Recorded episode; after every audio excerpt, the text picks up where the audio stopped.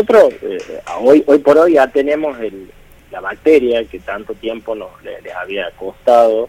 eh, encontrar el nombre, si bien todavía no sabemos la tipificación, es decir, es legionela, pero todavía se cree que es la neumófila por, por, los casos que estaban dando. Este, sabemos que la legionela se encuentra en los ductos de aire acondicionado, en los condensadores, en las griferías de agua fría y de agua caliente, en las caletas, y se propaga por este vapor de aire. No se contagia de persona a persona. Y por ahí, en el apuro al principio de, tener un diagnóstico, eh, generaba lo, que vos decías, una preocupación de, saber qué es lo que era y, empezar con, diagnósticos eh, errados, de, que se ha creado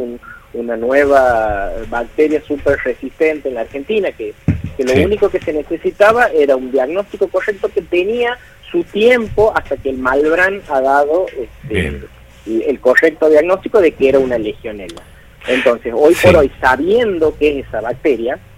tenemos nosotros la forma de que eh, de, cómo contrarrestarle, eh, es decir, cómo debemos cuidarnos a nosotros para que no nos pase lo mismo.